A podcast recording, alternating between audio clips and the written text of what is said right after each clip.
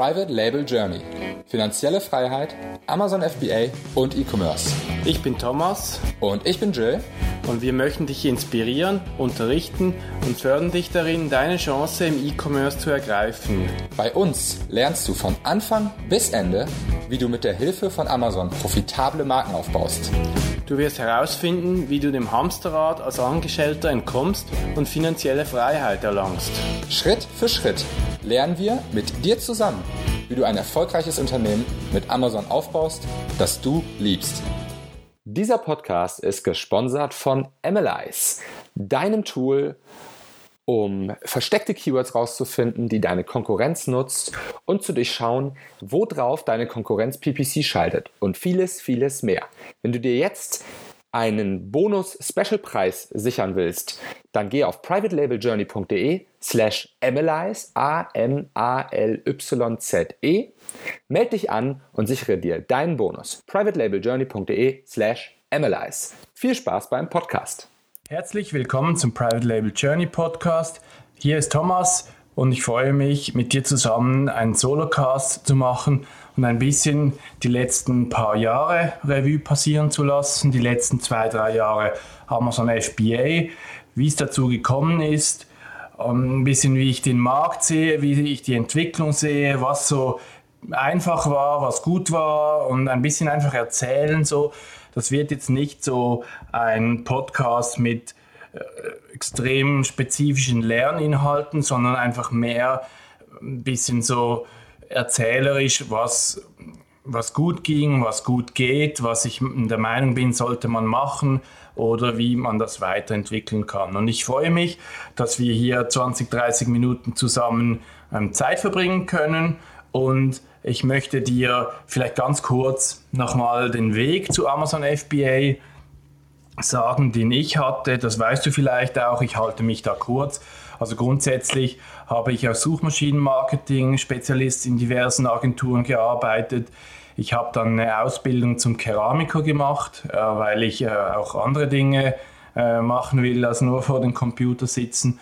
Und ich habe dann in diesem Suchmaschinenmarketing-Dings schnell gesehen, dass ich mich eigentlich selbstständig machen möchte, dass ich Mühe habe, ähm, äh, unflexibel zu sein, Mühe habe, irgendwo zu sein zu müssen, tun zu müssen und dass ich einfach unbedingt mein eigenes Ding hochziehen will. Und weil Suchmaschinenmarketing auch für die Werbekunden sehr teuer war, da wird viel Geld in Werbung investiert, habe ich dann 2007 das erste Projekt begonnen, äh, um quasi auf der anderen Seite zu stehen, ein Publisher zu sein, Content zu generieren und mit diesen, wie man heute sagt, Nischenseiten Geld zu verdienen. Aber nicht mit Amazon Affiliate, sondern eben mit Google Werbung. Und das hat die ersten drei, vier Jahre nicht so gut geklappt. Da hatte ich auch nicht so eine Idee, wie das geht. 2007, ähm, da hatte ich verschiedene Ansätze probiert und das wollte nicht so recht vom Fleck kommen. Und das hat eine Weile gedauert. Und irgendwann habe ich dann so ein bisschen rausgefunden, wie es funktioniert. Und ab dann habe ich richtig Gas gegeben und das aufgezogen. 2012 habe ich mich dann selbstständig gemacht, weiter Webseiten gemacht, aber irgendwann ist dann der Punkt gekommen, wo ich gesagt habe, das skaliert zu langsam. Ich habe praktisch keinen Kontakt zu anderen Leuten. Ich mache viel selber oder wenn, dann habe ich einfach Kontakt zu meinen Textern und das war's. Und irgendwie wollte ich da raus und ich ähm, ich wollte vor allem skalieren können. Und dann habe ich mal ein bisschen mit E-Commerce angefangen, ein bisschen was geguckt, ähm, Online-Shop gemacht mit teuren Dropshipping-Produkten und überhaupt gar nichts verkauft. Und bis heute habe ich da nichts verkauft in diesem Job und habe das dann auch irgendwann wieder eingestampft. Mm, aber dann war zuerst noch ein Umzug äh, dran. Wir haben ein Haus gekauft und ich habe das umgebaut und da war ich eigentlich vier Monate komplett ähm, am Umbau. Und das war so ein bisschen der Start in meine Amazon FBA-Karriere. Grundsätzlich muss man eben sagen, diese Art von Arbeit, die war damals schon extrem genial. Dieses, diese Art von passivem Einkommen, das Lohn und Einkommen nicht, also Arbeit und Einkommen nicht aneinander verknüpft sind. So habe ich vier Monate Vollzeit arbeiten können und der Lohn ist äh, weiterhin einfach so gekommen. Ähm, natürlich habe ich dann das Business ein bisschen vernachlässigt, aber grundsätzlich ist eben ähm, das auch weiterhin so. Mit diesen alten Webseiten kommt da immer noch ein Stück Lohn rein ähm, und das ist, das ist das Geniale. Ja, und dann habe ich äh, mich begonnen für Amazon FBA zu interessieren, für E-Commerce. Die Leute haben in den USA begonnen, über das ähm, zu podcasten, was sie so tun. Pat Flynn und Chris Guthrie ähm, waren so also die ersten, wo ich das gehört habe. Und es war schon sehr eindrücklich, wie, sie, wie diese Leute mit physikalischen, äh, mit physischen Produkten einfach extreme Umsätze gemacht haben. Da haben Leute eine Million Umsatz im Jahr gemacht und das war ultra eindrücklich. Äh, hätte ich mir nie vorstellen können, dass man so viel Umsatz machen kann, so als äh, Pyjama von zu Hause arbeiten Typ. Und das hat mich dann fasziniert, habe ich mich immer mehr reingehört und einfach überhaupt gar nichts gefunden auf Deutsch und nirgends irgendwie gefunden, wie das in Deutschland funktioniert geschweige denn Leute, die das tun und habe dann eine Mastermind ins Leben gerufen, ähm, wo ich dann mit zehn Leuten, das war dann eben so Social Outreach, wo ich dann mit zehn Leuten gestartet bin und wo wir begonnen haben, diese Amazon FBA-Welt zu entdecken. Und gleichzeitig habe ich den Blog gestartet, um das ein bisschen zu ähm, dokumentieren und habe dann irgendwann relativ bald diese Facebook-Gruppe gestartet und so ist Private Label Journey dann äh, gewachsen, entstanden und gewachsen. Und von hier an möchte ich jetzt eigentlich etwas detaillierter erzählen oder hier beginnt eigentlich diese Geschichte, die für dich spannend ist. Grundsätzlich habe ich dann begonnen, mit drei Produkten gleichzeitig zu sourcen, zu launchen.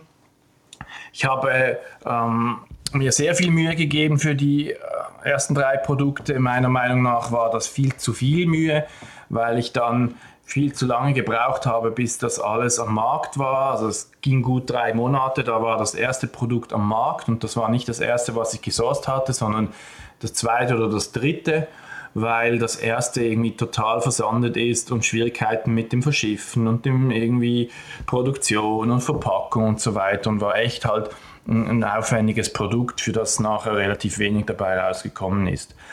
Und ja, dann hatte ich dann aber auch noch äh, Leute mobilisiert, die ich aus irgendwelchen Online-Spielen kannte, die in Amerika gewohnt ähm, sind, habe denen irgendwie 1000 Units gesendet. Die haben mir das kontrolliert und dann zu Amazon weitergesendet. Und dann ging es eigentlich los. Damals waren diese Review-Gruppen noch äh, relativ ähm, populär. Das gab es wahrscheinlich in Deutschland da gar noch nicht so wirklich. Ähm, und ich habe dann ein paar Produkte rausgegeben und die ersten Reviews gesammelt und es ging relativ schnell. Ich glaube, nach den ersten paar Giveaways, ich würde sagen so fünf bis sieben Tage ging das, da, da haben die Sales begonnen und die haben eigentlich direkt so mit sieben bis zehn Sales im Tag begonnen und von da an habe ich eigentlich an das Konzept geglaubt und, und da weiter ähm, aufgesetzt. Ich habe in den letzten Jahren wirklich den Fokus total auf Amazon FBA gelegt, nicht noch irgendwie Affiliate Marketing auf der Seite oder nicht noch irgendwelche anderen Projekte und digitale Produkte.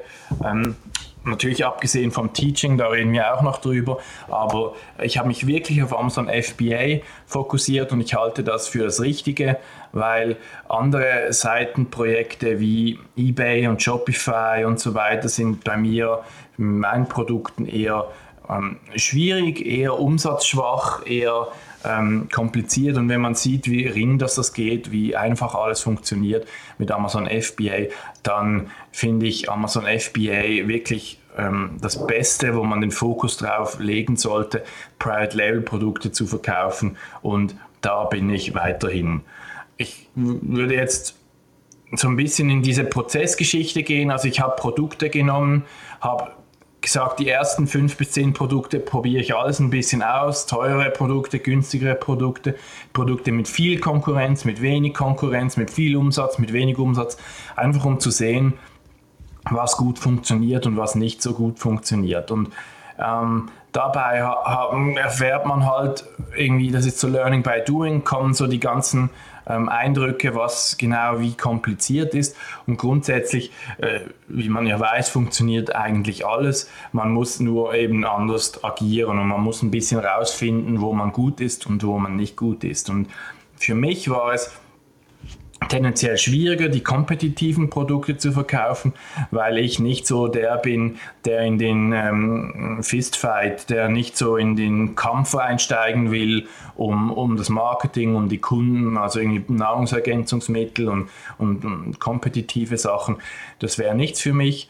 Da, deshalb ähm, mache ich das auch nicht. Also grundsätzlich äh, habe ich dann so Nischengrößen gefunden, die für mich gepasst haben und einfach immer wieder Produkte ähm, gelauncht. Und was ich mit der Zeit festgestellt habe oder was ich mit der Zeit feststellen muss, ist, dass diese Produkte schon alle eine Art Lebenshorizont, Lebenszyklus haben. Besonders in Amerika, wo sehr viele FBA-Seller einsteigen, ist es halt so, dass in einer Nische, die gut funktioniert, wenn du die neu entdeckst, dass da andere Leute auch drauf kommen, wegen deinem Produkt oder wegen, wegen anderen Produkten und dass dann die Nische nicht nur überfüllt wird mit günstigen Produkten, sondern auch, dass das Pay-per-Click einfach teurer wird. Und so sinken die Sales und das Marketing wird teurer und die Schere geht weiter auf und das Produkt wird immer wie unrentabler. Und das ist so ein bisschen ähm, der Grund auch, weshalb ich das Gefühl habe, man muss mindestens wenn man in dieser Art und Weise source wie ich source, ähm, kunterbunte Produkte und nicht nur so Brandbuilding-Geschichten, dass man immer dranbleiben muss, um neue Dinge rauszubringen.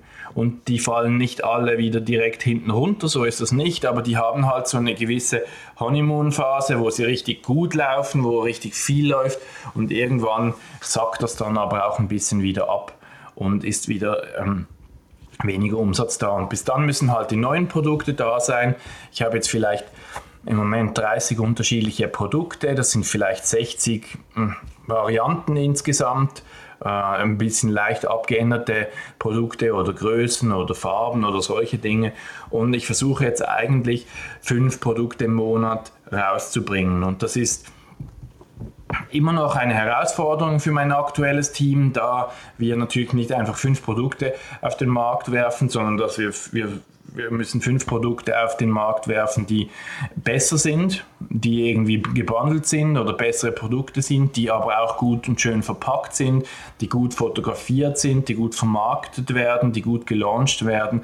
Also man kann nicht einfach nur Produkte raushauen, dann hat man irgendwie auch keinen Gewinn, sondern man muss die Produkte dann auch sorgfältig ähm, durch den Kanal durchschleusen. Und ich bin dabei, äh, mit meinem ähm, Team zu wachsen und das immer größer aufzubauen. Also das ist so ein bisschen die ähm, Entwicklung und die Strategie. Da möchte ich ein bisschen über mein Team reden. Grundsätzlich ist dieses FBA-Business sehr, sehr spannend einmal zu machen. Ich selbst bin aber in meinem Team, in meiner Firma, bin ich längst nicht mehr äh, für den operativen Teil tätig. Also ich bin ähm, relativ schnell dazu gestoßen oder dazu gekommen, dass ich eine Sourcing-Agentin Sourcing -Agentin 100% eingestellt habe, ein Designer, der relativ viel arbeitet und auch früh ist ein Partner mit dazugekommen, der, der die Hälfte der Arbeit übernehmen kann.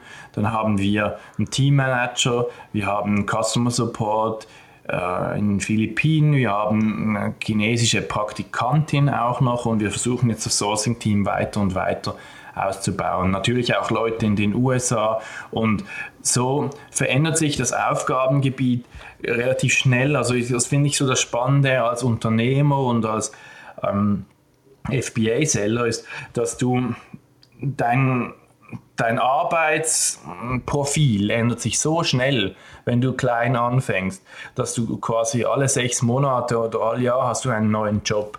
Und da musst du halt ein bisschen reinwachsen und das macht es halt so spannend und so, so genial, dass da halt immer etwas Neues dazukommt und dass man da irgendwie die Challenge immer von neuem nehmen kann.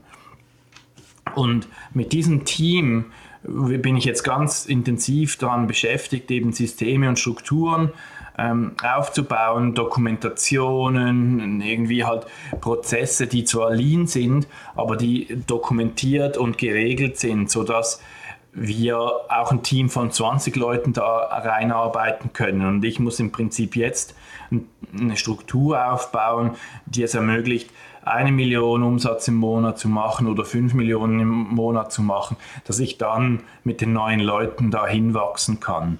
Und da sind wir natürlich noch weit davon entfernt, aber das ist die Ansage und das ist total ähm, machbar in meiner Meinung, nach meiner Meinung, mit dieser Entwicklung, mit dem E-Commerce und Online-Shopping. Und das, das, beginnt sehr klein und das dauert natürlich eine Weile und das ähm, entwickelt sich weiter und weiter und weiter und das ist extrem spannend.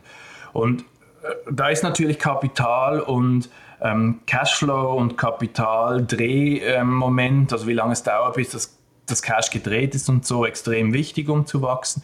Und das ist so ein bisschen ähm, so ein bisschen, was ich darüber auch erzählen will. Also grundsätzlich bereue ich es überhaupt nicht, dass ich damals in den USA gestartet bin. Ähm, in Deutschland bin ich mittlerweile auch mit drei, vier Produkten vertreten und da kommen auch noch dazu. Äh, insgesamt finde ich das aber nicht nur einfach in Deutschland, weil eben diese ähm, Preis, dieser Preiskampf meiner Meinung nach stärker ist. In Deutschland sind die Preise auf Amazon ja inklusive Mehrwertsteuer angegeben. Die Mehrwertsteuer ist sehr hoch. Diese 20 Prozent, die nehmen extrem viel von der Marge weg.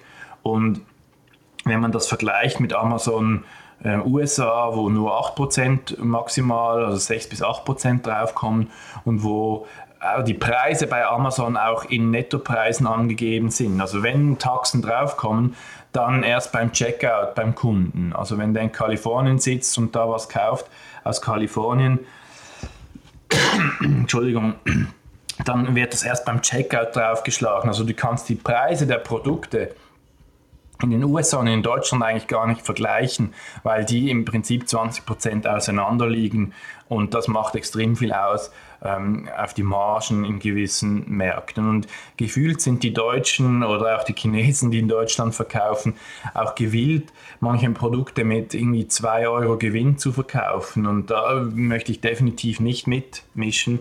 Das ist nicht meine ähm, mein Anstreben. Ich will, äh, wenn es geht, immer irgendwo 7 bis 10 Euro Gewinn machen können und auf teure Produkte natürlich auch entsprechend mehr. Also grundsätzlich ist da einfach, ich finde es schwieriger, ein Produkt mit Marge zu finden. Dasselbe gilt auch für Japan. In Japan ist das identisch. Ähm, da sind die Preise recht stark umkämpft und der Nick Katz sagt, da kann man Premium-Produkte machen, die viel teurer sind, aber ich hatte da noch keine Zeit, da großartig zu testen, da großartig reinzugehen. Und ähm, deshalb ist das, ähm, ist das im Moment nicht auf dem Plan. Andere Kanäle, wie gesagt, bin ich auch am Bearbeiten. eBay bin ich ein bisschen am Bearbeiten, Shopify und so in den USA. Das ist aber alles the theoretisch vernachlässigbar, weil das so wenig Umsatz ist und einfach ja, langsamer geht, um zu skalieren. Also andere Kanäle, wenn du das kannst, dann kann man das auf jeden Fall mitbedienen, aber ich habe da wenig ähm, gute Erfahrungen gemacht. Also der Fokus liegt definitiv auf FBA und ähm, wird auch auf FBA bleiben. Nebenher habe ich ja noch Private Label Journey, die ganze Teaching-Sache und das ist so ein bisschen ein Passion-Projekt. Das ist jetzt auch nicht unglaublich finanziell relevant, ähm, weil das Sourcing natürlich sehr viel ähm, ja, besser ist.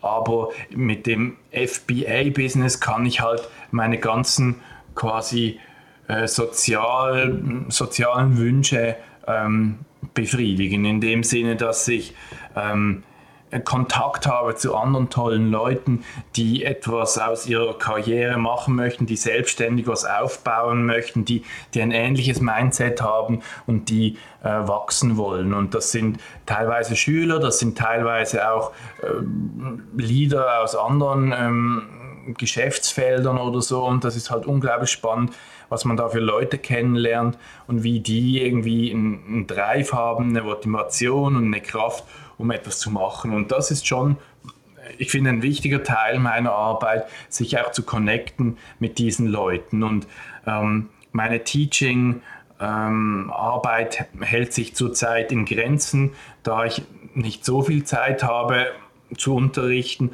aber ich versuche halt äh, möglichst entweder viele Leute gleichzeitig zu unterrichten, also möglichst wenig One-on-One-Coaching zu machen, möglichst viel so Sachen zu machen, wo halt viele Leute erreicht oder dann mit den Pro-Sellern in unserem Kurs zu arbeiten. Da machen wir auch ähm, regelmäßig Webinare, regelmäßig Calls und ich mache äh, One-on-One-Coaching mit den Leuten und Chat mit denen und, und so weiter.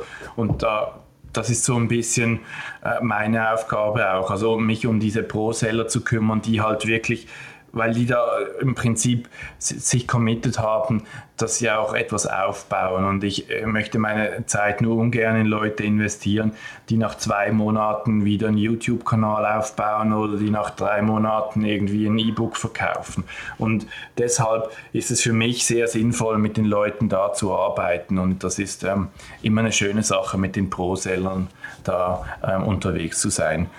Ähm, genau, und ja, ich möchte aber auf jeden Fall mich weiterhin aktiv im Teaching ähm, beteiligen. Ich möchte wieder viel mehr podcasten, wie ich das in der letzten Zeit gemacht habe. Deshalb auch dieses Solocast. Ich habe auch schon zwei, drei Gäste auf der äh, Warteschlaufe, um direkt wieder neue ähm, Podcasts mit Gästen aufzunehmen. Das wird auf jeden Fall auch noch in Zukunft ähm, dabei sein. Einfach weil, weil es so viel auch zurückgibt, diese Community, weil es so schön ist, äh, Leuten zu helfen und zu sehen, wie deren ihr Business wächst und gerade bei den Pro-Sellern, aber bestimmt auch ähm, in der größeren Facebook-Gruppe. Ähm, äh, sind die Leute halt oft äh, erfolgreich und zwei, drei Jahre später sieht das schon ganz anders aus. Und da gibt es natürlich Probleme und da gibt es natürlich, da hilft man sich. Aber viele Leute, die halt ähm, den, den, Fokus da reinstecken und, und, und, Vollgas geben, die, die kommen auch weit. Also es ist äh, viel einfacher als den Leuten zu erklären, so bloggt man und so wird man mit einem Blog reich, weil das braucht so viel mehr Energie und so viel mehr Durchhaltewillen nach meiner Meinung nach. Und ähm, diese Art von Enthusiasmus, da weiterzugeben auf FBA ist ein bisschen einfacher, weil sich auch die Erfolge schneller einstellen und das halt für, für das Wohlbefinden der Leute ähm, sehr essentiell ist. Also die, die ersten paar hundert Dollar, die man verdient, sind eigentlich die wichtigsten und die müssen halt relativ schnell kommen, dass man auch sieht, dass das funktioniert und dass man daran glaubt. Ja, ähm, genau. Ich möchte noch ein bisschen über meine Arbeitszeiten und mein Wohlbefinden über die letzten Jahre reden, weil ich finde, das ist auch ein wichtiger Teil. Ich würde sagen, von den Arbeitszeiten her, ich arbeite definitiv nicht wenig. Ich äh, da arbeite vielleicht ein normales Arbeitspensum, aber viel, viel unstrukturierter. Ich arbeite halt dann, wann ich will, wenn ich Lust habe. Jetzt im Sommer oder in diesem goldenen Herbst äh, bin ich auch sehr, sehr viel draußen, ähm, fröne meinen Hobbys ich arbeite oftmals abends, gerade beim Teaching ist eigentlich fast nur abends möglich, weil ähm, die, die Leute sich noch in einer Vollzeitstelle befinden. Und die Arbeitszeiten sind sehr flexibel und das ist sehr angenehm und man hat eigentlich keinen Arbeitsweg. Das spart auch meistens noch mal eine Stunde im Tag. Und ähm, das ist extrem cool, aber es ist nicht so, dass ich weniger arbeiten würde, weil ich auch sehr gerne arbeite, weil ich gern ähm, da vorwärts komme und weil ich große Ziele habe, weil ich nicht irgendwie zufrieden bin mit irgendwie einem Lohn, eine Einzelunternehmung und dann einfach äh, mit dem leben, was ich habe, sondern ich möchte wirklich was aufbauen, was nachhaltig ist, was, was auch anderen Leuten etwas bringt, was was anderen Familien ermöglicht, zu existieren, also zu, finanziell mindestens zu existieren, was andere weiterbringt und, und gemeinsam mit denen zu wachsen. Also ich habe sicher ähm, ein gutes Arbeitspensum, aber ich überarbeite mich nicht. Also ich gehe auch gern mal irgendwie eben nach draußen oder äh, trinke Kaffee, lege mich mal hin oder weiß was, was weiß ich. Ich habe da wirklich ähm, ja, äh, eine gute Zeit. Und zum Wohlbefinden wollte ich noch sagen, da habe ich einfach gemerkt, auch über die letzten Jahre, dass man, bevor man seine Zeit ins Business investiert, habe ich das Gefühl, sollte man sie in den Körper investieren. Das heißt, zuerst schauen, dass deinem Körper gut geht, bevor du dich an die Arbeit setzt, weil, ähm, weil irgendwie rächt sich das mit der Zeit. Also besonders wenn man vielleicht ein bisschen älter wird. Ähm, es ist eine Belastung, wenn man Vollzeit arbeitet und dann auch noch ähm, nebenher was aufbauen will und dann auch noch Familie hat und sich dann auch noch um, den, um das eigene Wohlbefinden kümmern muss. Und damit meine ich Sport machen und gesund essen und mal ins Wellness gehen und sich irgendwie einfach gut tun. Und das, glaube ich, ist extrem wichtig, dass man die anderen Sachen alle machen kann. Und ich habe so viel auf der Baustelle gearbeitet und bin dann so viel gesessen, dass sich das ein bisschen gerecht hat. Und ich hatte echt Probleme mit dem Rücken im 2016. Also ich habe teilweise Webinare auch liegend auf dem Bett gegeben. Das geht eben auch, wenn man selbstständig ist. Und diese Zeit war recht hart, weil da hat es mich wirklich gebremst, körperlich.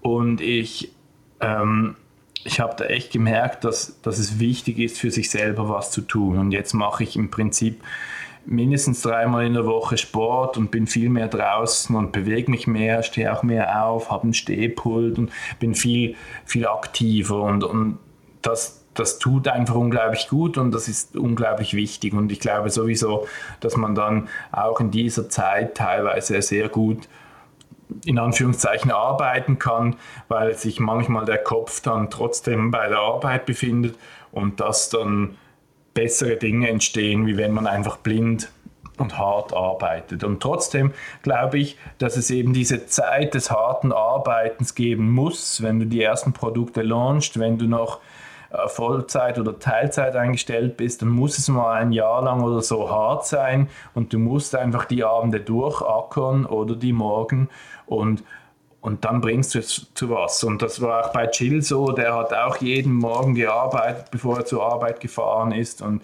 ähm, das, das ist halt, das, das kommt nicht von nichts. Und ähm, das Schöne ist wirklich so, wenn man sieht, wie sich das entwickelt, wenn man sieht, die äh, Leute die man auf dem Weg trifft. Und ich finde das unglaublich wertvoll und ich finde, ähm, das lohnt sich einfach. Und ich möchte ähm, hiermit auch ein bisschen dieses, äh, Rück, diesen Rückblick beenden. Das war mehr wieder auch eine Aufnahme ins regelmäßige Podcasten. Ähm, ich kann dann wieder spezifischer auf Amazon FBA-Themen eingehen. Mir war das aber wichtig, mal ein bisschen zu zu reflektieren, was da passiert ist und wie das weitergehen soll. auf jeden Fall dranbleiben, auf jeden Fall mm, Spaß dran haben und zwar heute am besten und nicht erst morgen und auf jeden Fall ähm, äh, die richtigen Dinge richtig tun. Gut sein und das Richtige machen. Das ist, das ist für mich das Wichtigste.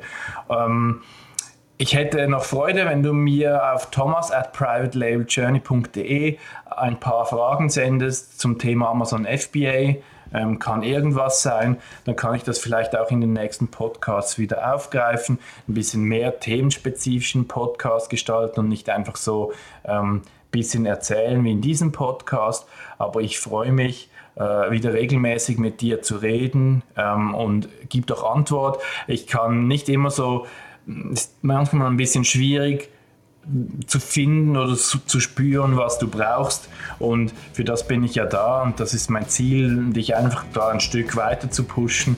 Deshalb schreib mir auf thomas at privatelabeljourney.de, was deine Frage ist und vielleicht kann ich diese Themen in den nächsten Podcasts aufgreifen. Dann wäre es das für den Moment. Ich wünsche gutes Arbeiten, ich wünsche einen wunderschönen Herbst, dass er so bleibt, wie er ist und ähm, eine gute Woche und bis bald. Ciao.